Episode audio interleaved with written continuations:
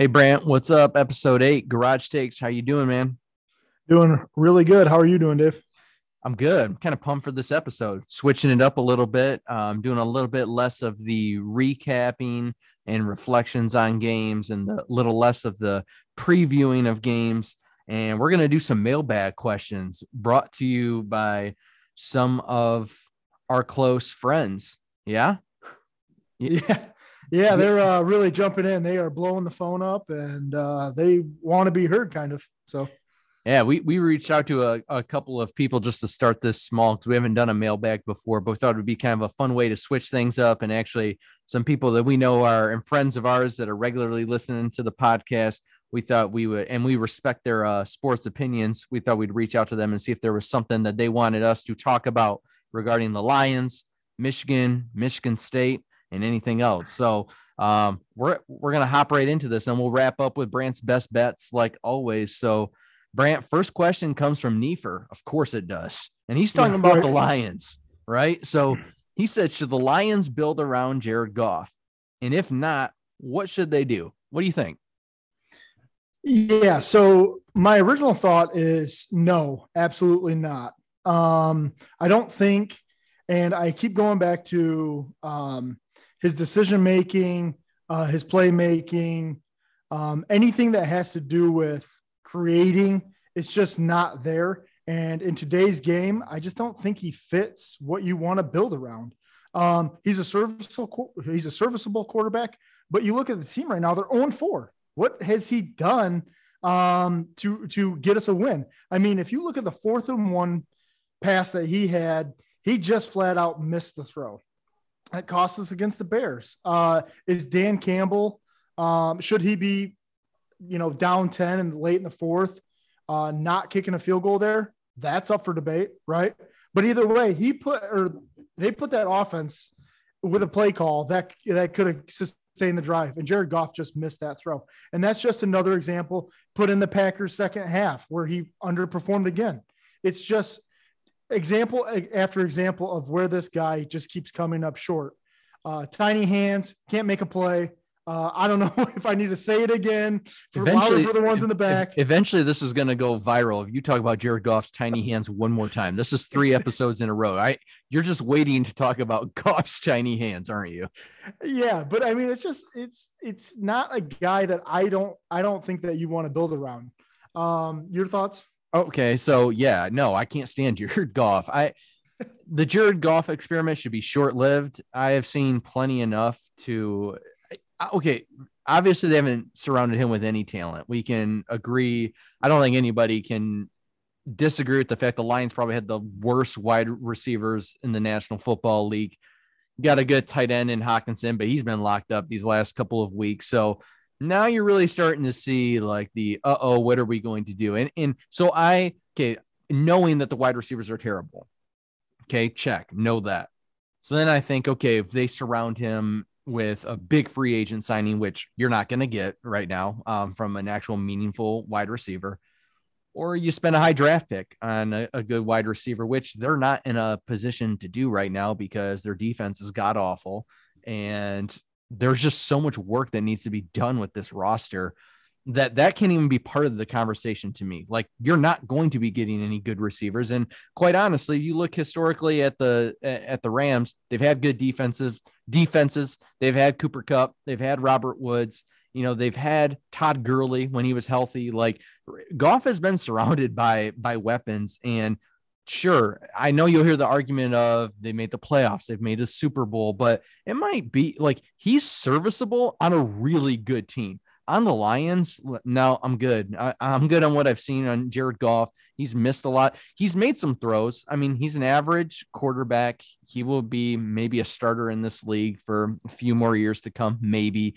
Um, but in terms of you know, should they build around Goff? I think the answer is definitely a no for me. But the second part of Neef's question is so if not, which we both said mm, probably not, what should they do?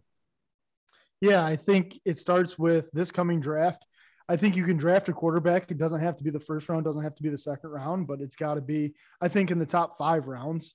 Um, and you go out and you get a guy that you think is athletic enough, um, that fits uh, today's NFL, and uh, you start building that defense back up. You start from the trenches and you move outward, or or if you want to start out and move in, whatever you want to do. But you got to draft. Man, I remember. I think it was the Panthers that maybe selected like 15 defensive players in the draft a year or two ago. And it's like, that's not a bad model to go after. Um, I think you got to start with that. You start with the defensive side of the ball and you start just accumulating talent. Um, select everybody from Alabama if you want. I don't care. You know what I mean? Like these guys are just just getting going on um, getting defensive players in there. And so you really gotta you gotta get that side of the ball where you want it to be, and then I think you can take a, a take a quarterback a little later on in the draft if you want to. But if you look at a guy like uh, Bailey Zappe that played against Michigan State this weekend, I mean he had like 400 some yards, putting them in tight windows. The fact that like Cooper Rush has a job in the NFL, but like this kid might not, like that's crazy to me, right? So you can find talent out there for quarterbacks uh, and you don't have to pay Jared Goff a Brinks truckload of money to do it. Okay, so take one more shot at a former CMU quarterback, and I'm done with the podcast. That's the first thing. Shout out Cooper Rush, fire up chips. so sorry, okay. Cooper Rush. Yeah, thank you. Um, the second part though, so if not, yeah, what what should they do? I think that there's so much work that needs to be done on the defensive side of the ball. Obviously, I, I like your strategy of just draft a bunch of Alabama guys. That seems to to work out well. I but just focusing on the quarterback position, I don't there's not a quarterback right now in this upcoming draft class that I'm like, yeah, you don't have a Trevor Lawrence right now. Um, a generate you don't have even a name like Tua uh, or even a more proven quarterback like Justin Herbert, although I'd say I wasn't as high on him as he obviously has ended up to be. I just don't see that guy. Um, I so I don't know if it's to the draft this year, especially not in the first round. I'm kind of with you. Like I don't think you need to overspend on that pick. You're likely going to end up in it with a top three draft pick if things keep shaking out the way they are. And I don't see a quarterback worth taking in the top three. So um, if you're not taking in the top three, you're going to have a Rams pick towards the end of the first round. Maybe there's a guy that slides there. Maybe you pick up a mid rounder, but um, I don't know if you're going to find the, the future at quarterback this draft. And so my unpopular take is you better go after and make at least make that phone call, Sheila, Brad Holmes, you better be making that phone call to the Houston Texans and you better be inquiring about Deshaun Watson and say what you will about him. I'm not going to get into his specifics or his situation, but the bottom line is is that when you're a team like the Lions and you have not won in decades, you need to make a bold move. See Kareem Hunt, right? We know what Kareem did. It was like, oh my God, we didn't know if this guy was ever going to play in the league again. Well, guess what? He was off for, for some time signed with the Browns, really cheap deal. Kareem Hunt is still very, very good. Um, people have, to a certain extent, forgot about Kareem Hunt and what he did and his legal troubles and the issues he had. He's a really good football player. And I'm not saying that character doesn't matter. Don't hear me on that. But what I'm saying is, when you haven't won in decades, you better make the the phone call about a top five quarterback in this league and Deshaun Watson and what he could bring to the team. And you've got the assets to do so. You know, we we talked in a previous episode about do you trade a guy like like a Frank Ragnow, uh, right, or even uh, Taylor Decker? And I know we want to build kind of from the inside out there and build a strong O line, but you're not winning anytime soon, and so you may have to make a bold move like trade a good offensive lineman in a couple first round picks and a second to get a guy like Deshaun Watson. And maybe as time goes on, that asking price is even a little bit less as his future becomes cloudy and kind of unclear. So I don't know what the future is at quarterback, Neef, on that question, but it would I absolutely be picking up the, the phone and calling over to the Houston Texans and that broken organization. Absolutely. Because you look at what the Texans are willing to do to get rid of some some guys like C. Hopkins. Uh, yeah, I think it's probably worth calling over to them and seeing what you could get for Deshaun. So um, that that's my take on that. So then, Brant, next question comes from Clayton, a good buddy of yours. Where's and his questions about the Lions as well. Where's all the Stafford haters now? And who are we going to blame this on now?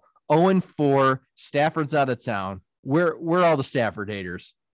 Yeah, they just jumped on the Matt Campbell bandwagon and they were like, "Yeah, whatever. Stafford no no longer to blame. Let's just give it to uh, MC DC, right?"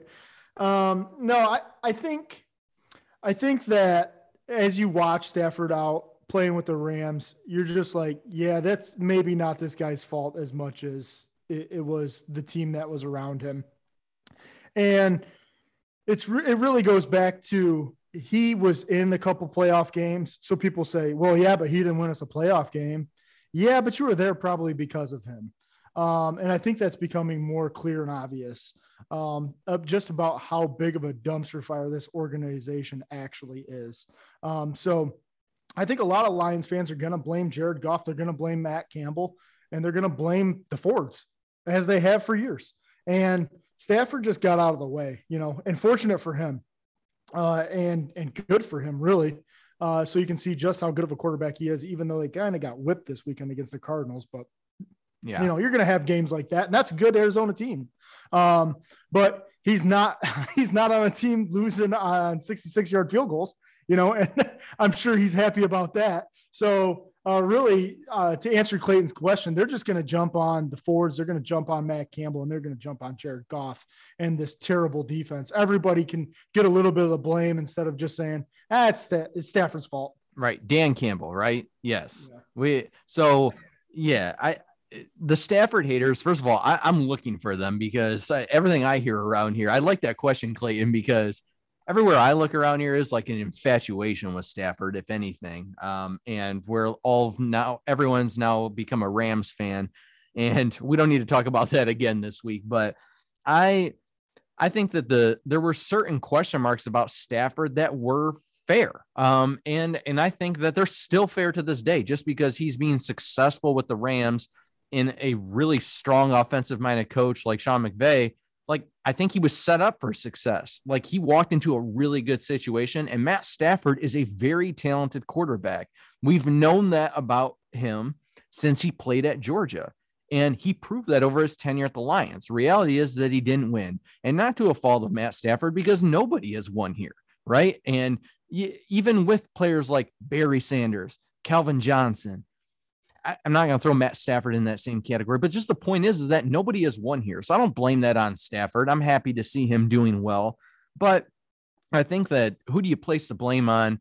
Yeah, you have to start to look from the inside. The common denominator over the last 60 years is the Ford family and just misstep after misstep after misstep. And they mishandle things. They mishandled their greatest players of all times. They're just not good. So yeah, I, I, think that the blame has to go on the ownership of just a culture that needs to shift there. And and that is beyond one player. It's not fair to put that on Stafford. It's not fair to put that on Jared Goff. it's not fair to put that on Dan Campbell. So um, I, I, I look at from the top down, there needs to be a complete overhaul. And and that starts right at the top with um, with the Ford family. So that that's where I'm at with that one.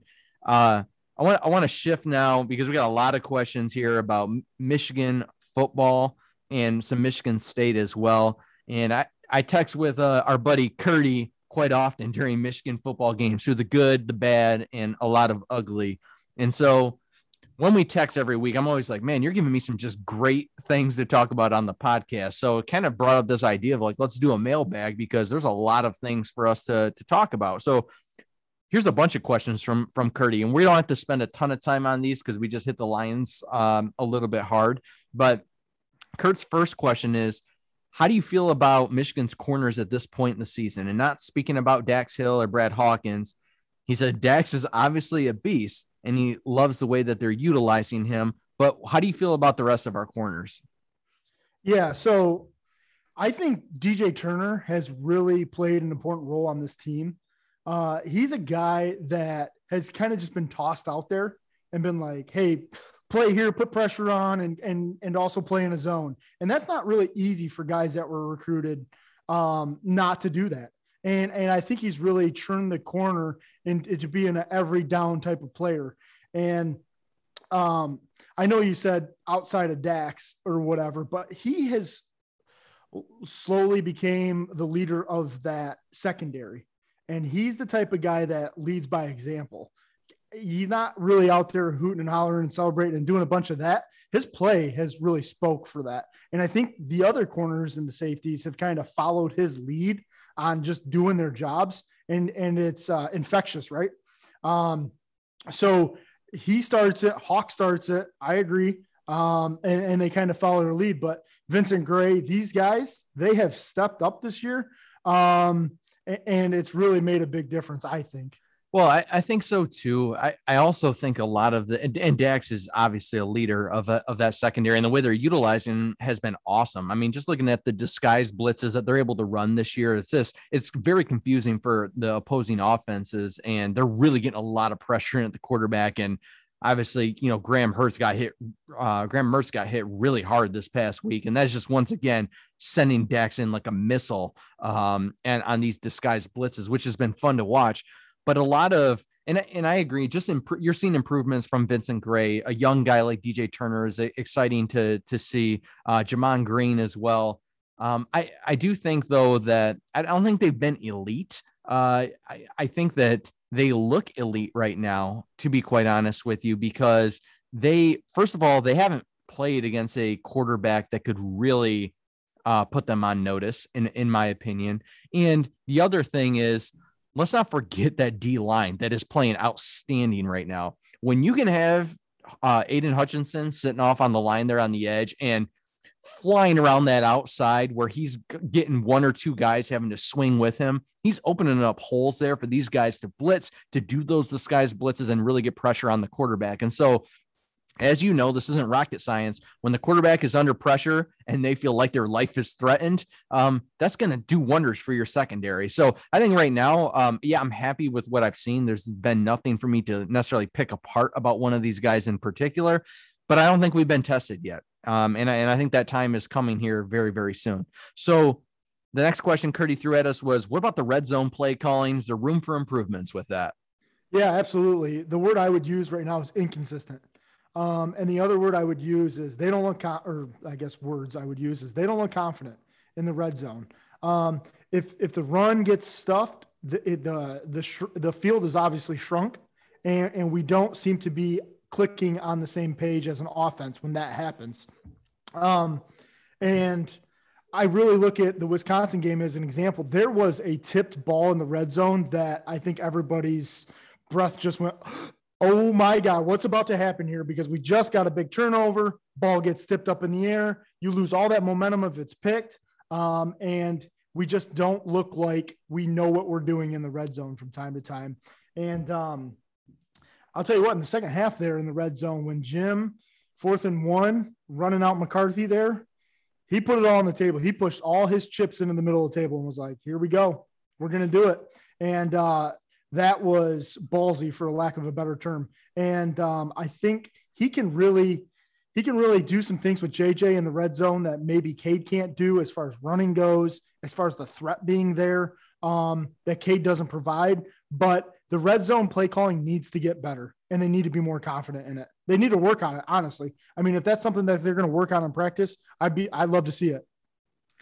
Yeah, I, I am with you. I I do think that uh that red zone like i'll just think about the uh the muff punt there and yeah. and and not finishing it does it does concern me i mean I, have heard some takes on that of like well against a team like wisconsin be happy getting three points i i understand that but at no, the same time like no yeah exactly no. you're when you are down there you need to score a touchdown and the good not the good teams will score there yeah. the great teams the really elite teams are going to score touchdowns so yeah, it is it is cause for concern for me. I think that even if I look at Cade McNamara and eh, just really where he's been the most lethal, I would say this year, and I'm not saying he's a lethal quarterback. I don't think that's fair to say about his game, but he's actually played better throwing the deep ball than he is on those like just mid 10 to 15 yard routes where his timing seems to be off at times. So I I think that there there there's work that needs to be done there. And I, I'm hoping that they can get their timing down and and piece that together because the schedule's not not getting any easier. So definite room for improvement. We run some play action in the red zone, please? Uh, my God, how many times do we have to watch this where it's just ground and pound and ground and pound and ground and pound? You don't even try the play action. Right. Jeez. Right. And and you have a good run game, although they've been right. stuffed these last couple of weeks.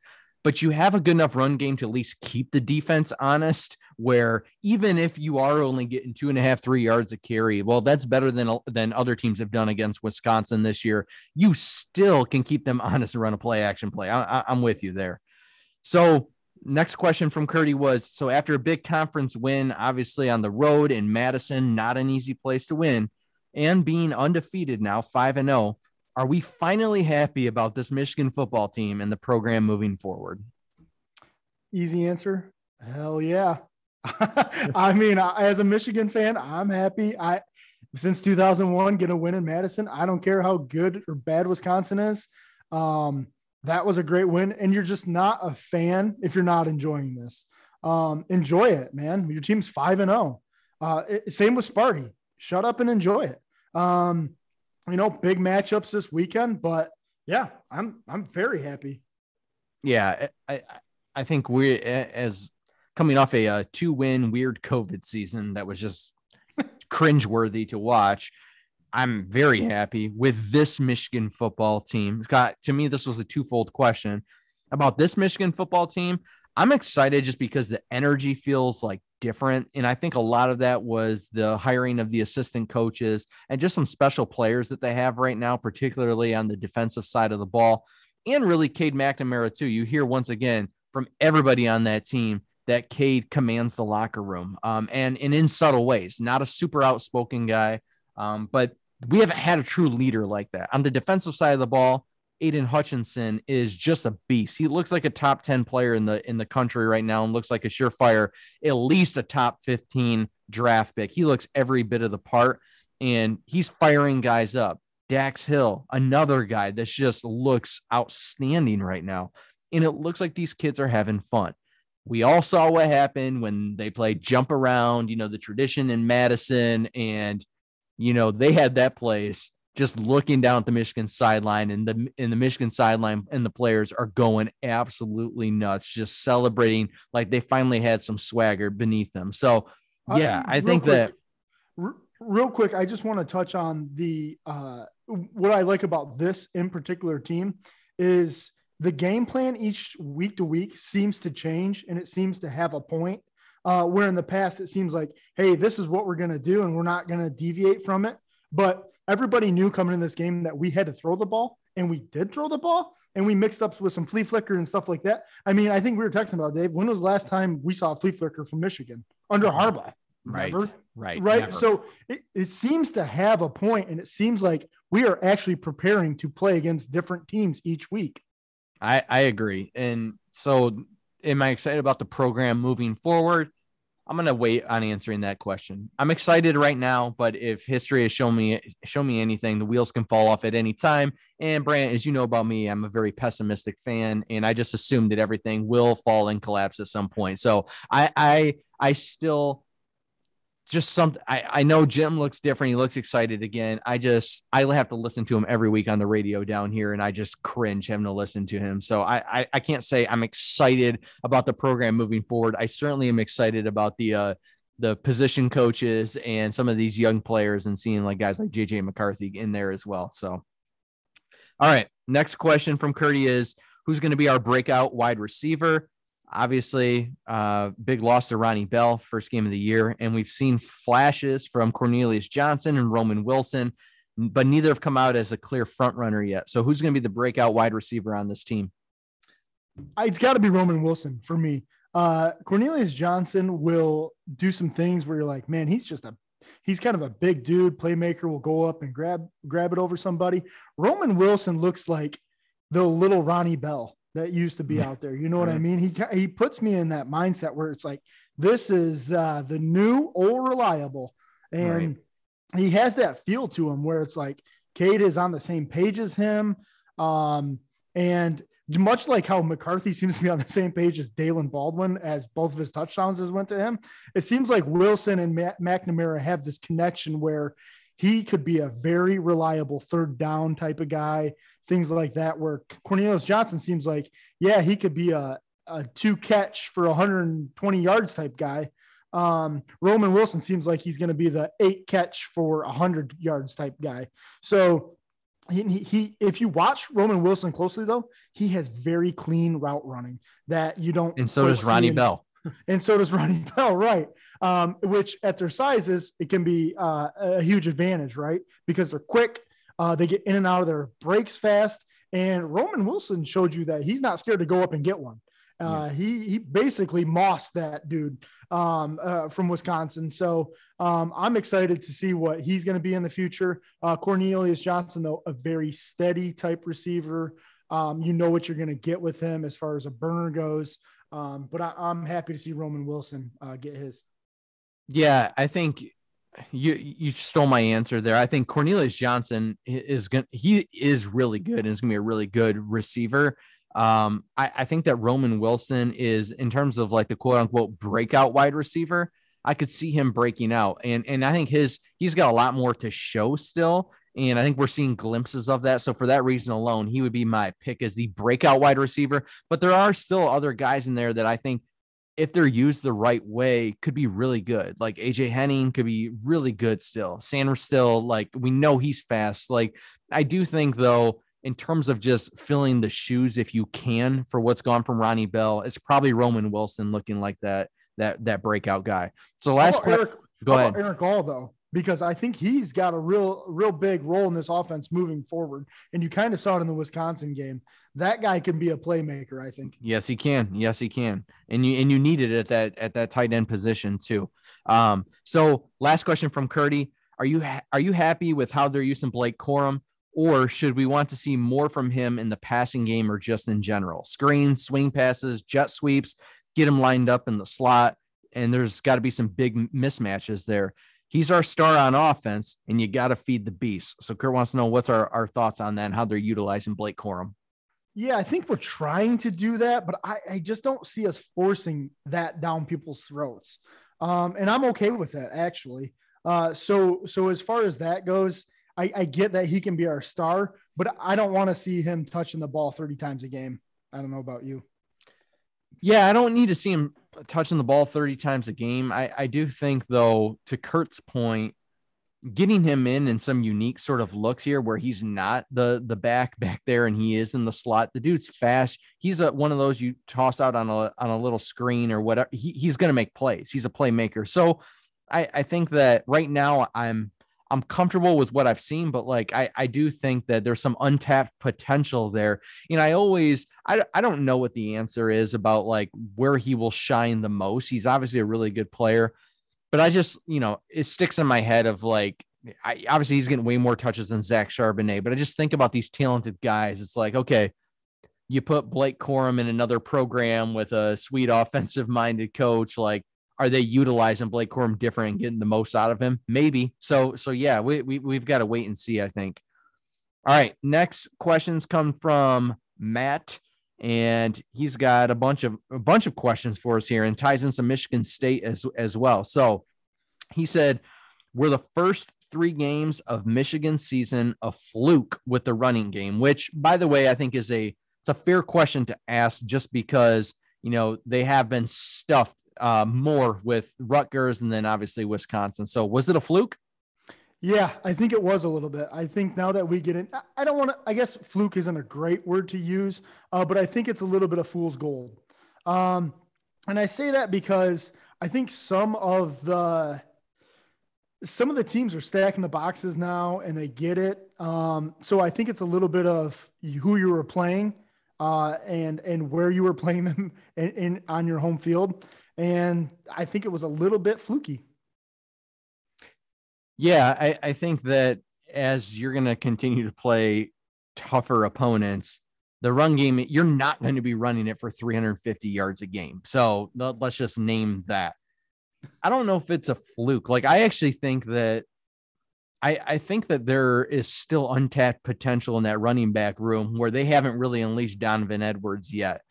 I think that Wisconsin has a really tough run defense. And so I'm not shocked by the fact that they ran for whatever it was, like 120 yards against them. That was like three times more than any other team has this year. And they played against Penn State and obviously Notre Dame as well. So, no, I, I wouldn't call it a fluke yet, but I think that there were definitely some inflated numbers in those first few games, which wouldn't shock any Michigan fan. Yeah, I don't think it was as much as a fluke as it was the game plan. And we're gonna do this until you stop it, and nobody stopped it. So it was kind of like, hey, we're we're just gonna do this. You know, it's the game plan, and we're running for 300 yards a game. So Yeah. until you stop it, do it. Right, right.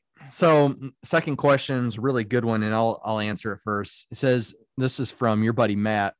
Does Brant understand the dynamics of a read option? Matt, I'll hop in here. It, I've grew up with Brant from the time we were like three, four years old, and anytime he had an option to read, it was a no.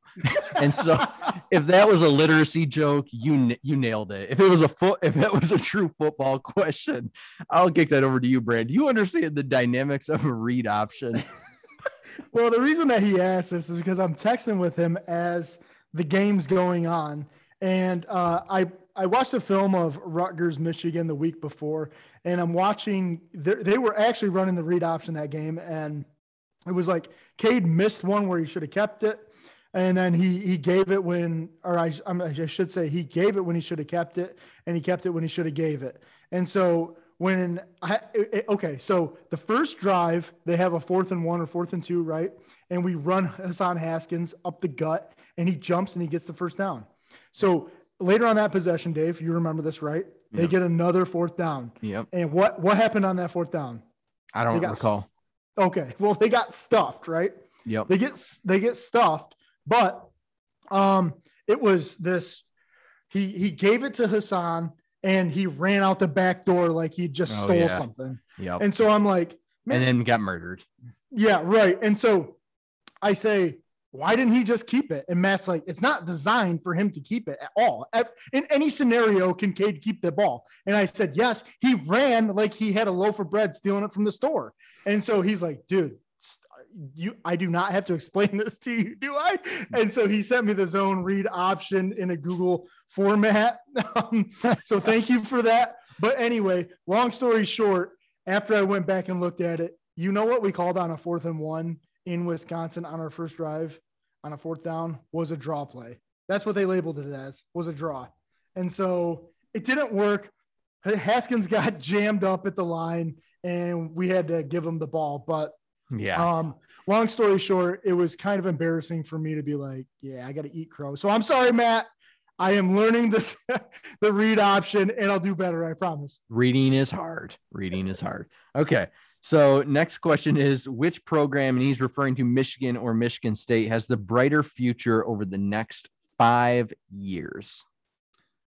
Uh, right now it's Michigan and it's JJ McCarthy. I've said this before on the pod, and I know I get killed for this every time by everyone that texts me. See Um, Neefer. Yeah, see Neefer. Um, but I, I, and I don't know if is Mel Tucker going to be there in the next five years. I don't know. I know Harbaugh will die at Michigan if we let him. Um, so and he continues to cr- recruit at a high level, and that's something that's underestimated about Harbaugh is he's still a good recruiter. We still have top ten classes. We still have top fifteen classes. Um, it's just putting the product on the field, and when you make those changes at the assistant coach level, we're starting to see the results of that, right? So I believe that over the next five years, if you have JJ McCarthy as your quarterback, I like it better than Payton Thorne, and I'm not going to apologize for it.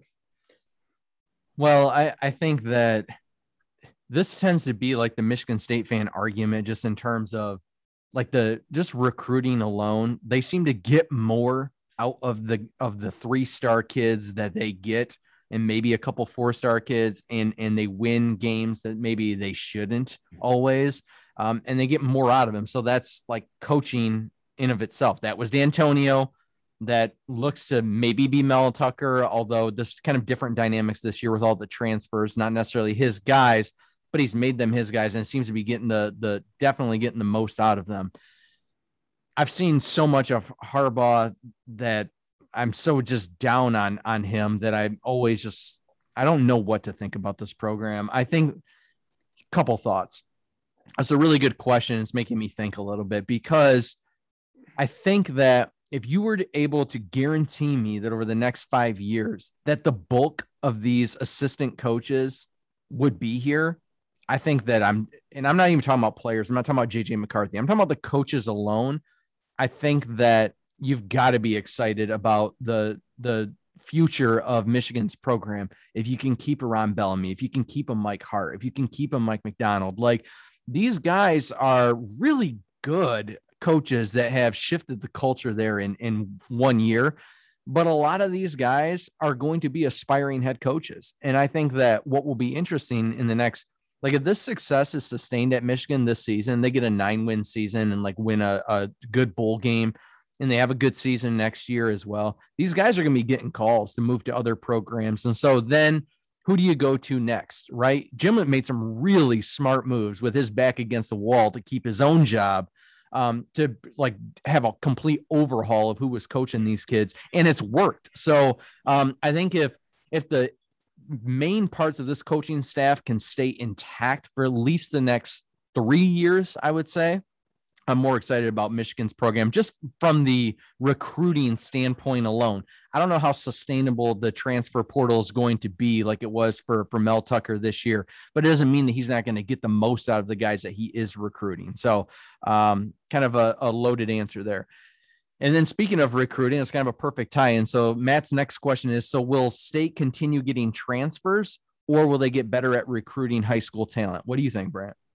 Yeah, I think this one's pretty obvious. They're just going to keep using the portal, and uh, I would if I was Mel Tucker. Um, this seems to be working for him. And don't forget, and people forget this easily. Jayden Reed, that was a Mark Dantonio transfer. That wasn't a Mel Tucker transfer. So they were already using this before to their advantage, and um, I think it's it's easy for us to say, well, Michigan just kind of beats state in recruiting high school talent anyway. So why are they trying? You know what I mean? But I think Mel Tucker, once he has some of these recruit, these, some of these transfers um, showing out, I think that that actually hurts him in recruiting a little bit itself. Why are you going to go there and, and sign up for that if you if your job might just get taken by a recruit or I'm sorry, a transfer? So it's kind of a double-edged sword for Mel Tucker, but I don't think I think he's used it to his advantage beautifully, and uh, he should continue to do so. I think he'll continue to get these transfers because he's showing just how successful he can be by doing and working the transfer portal, and obviously has some really good eyes out on some you know under underground talent, if you will, across the country. Um, and so he's obviously good at scoping out that talent. It's not just getting these guys to come, it's knowing who the right guys are to go to. So whatever his system is right now, I think is impressive and it will probably be su- sustainable. I also think that winning, no matter how you flip it, winning is going to bring better talent. And so um, I, I hear what you're saying about the, you know, will that detract some of these kids from from coming there? Maybe. Um, but but I think that you're gonna if right now they're five and zero. Oh. They have not won anything. Um, and I'm not making this a Michigan Michigan State thing. State hasn't won anything yet under Mel Tucker. Um, at least when when Dantonio was there, you know, they got to see him take these kids to the college football playoff. They were regularly in it and competing for a Big Ten championship or making noise in the East. And so this is really year one of seeing like Mel Tucker do that and see a full season through. And I think we it, we've got to wait and see because I think that if he can do this for a couple years in a row and bring Michigan State to an eight and four team, get you a win against Michigan or um, an upset against Ohio State or beating teams like Penn State. Like I do think that uh, that he's going to draw in some high school talent, but I think for these next couple of years, he's going to have to live and die by this transfer portal. Last question uh, from Matt before we get in. Before we get into my my final question, and then we're gonna quickly do Brant's best bets because we're running long today. So, quick answer, Brant: Jim Harbaugh or Mel Tucker to lead your program for the next decade? Urban Meyer. Um, there it is. There it is. We had to work him in today's show, though. Yes. Um, no, uh, I'll take. Uh, I would honestly take Mel Tucker. Um, right now, at this moment, uh, he is doing everything that a college coach should do. Um, he hasn't had the missteps that Harbaugh has had.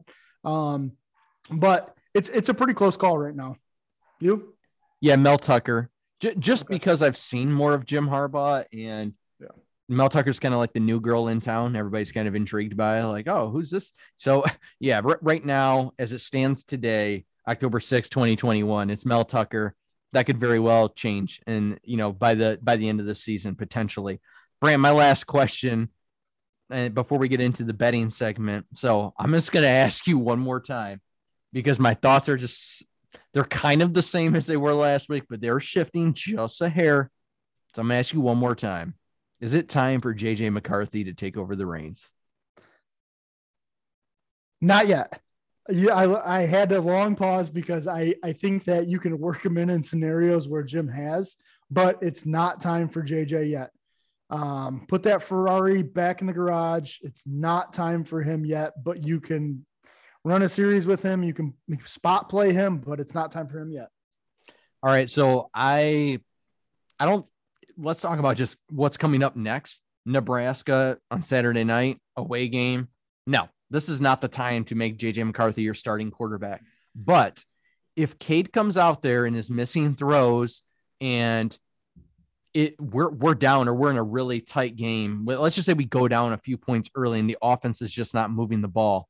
I want to see JJ McCarthy come in and get some meaningful snaps.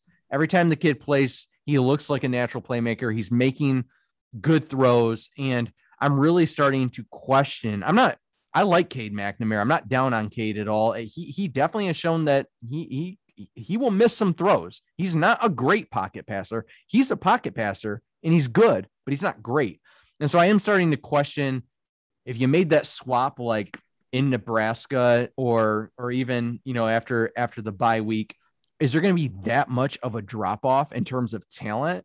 Uh, I don't really think so. I, I think that the bigger question mark for me is you know what it does to the locker room hearing that Cade McNamara has truly been a leader of that team. And I believe that you can lead from anywhere, even if you are the second string quarterback. But let's be honest, they ain't listening to the second string quarterback like they're listening to QB one. And so I think that uh, that's more interesting to me because from a talent standpoint alone, I don't see there being a major drop off right now between Cade and between JJ. I think that um, if Harbaugh really wants to save his job, and you've got this shiny five star quarterback who has looked very good coming in, I get you're five and zero. Oh. You just want to take it week by week, win game by game.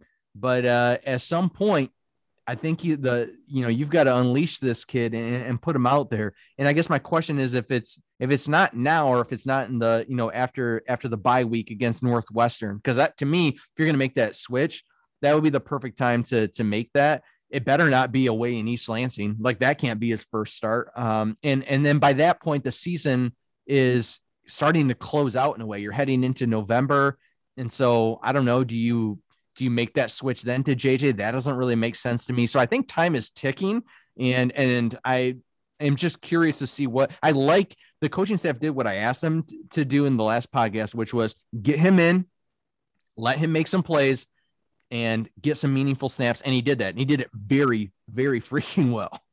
Would it surprise you if Harbaugh started uh, McCarthy at Nebraska? Yes. Okay. Yes. Yes, it would. Okay. Brant, best bets wrap wrap this up take it home. I'm not going to elaborate on a ton of these because we're coming up to our uh, 40 minute mark. Okay uh, we got msu at rutgers. Rutgers getting five. Noon noon kickoff. Rutgers. Rutgers money line or rutgers getting the five? Yeah i knew you were going to ask me that. No Rut- rutgers with the five points but this is a game that i'm for sure watching as a upset alert. Okay i'll take msu to cover the five.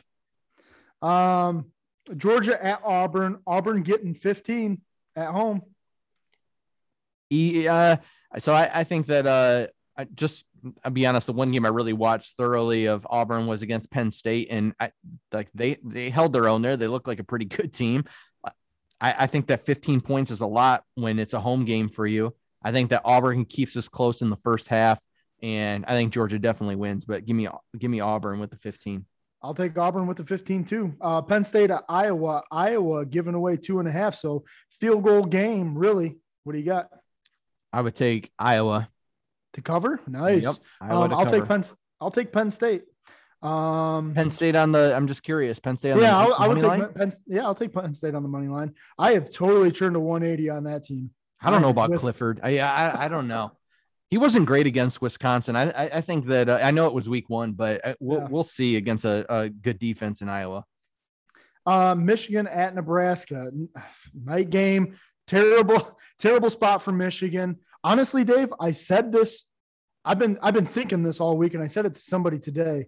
Um, Michigan doesn't have to win this game. This is not a must win for Michigan. Kind of a throwaway game, if you will. If there is anything like that in the Big Ten schedule, Michigan doesn't have to have this one. So uh, three and a half. Oh, yeah. I that line is super close because I think if Michigan wins, I feel like it's going to be by a field goal. And so I, I think that I will take Nebraska with the three and a half. I will take Nebraska with the three and a half as well. Um, and I would almost think Nebraska on the money line. Uh, it's going to be a tough game for Michigan. And like I said, they, they might lack motivation in this game. Um, Titan. Okay. We're going to switch over to the NFL. Uh, Titans at Jags. Is there a better storyline right now than the Titans losing to the Jets and the weak Urban Meyer has had as the Jacksonville head coach? Um, Jags getting four. Give me the Titans. yeah, give me the mad as hell Titans. Right. Vrabel lights a fire under someone this week. Urban they loses cover. his job after this. Let's go.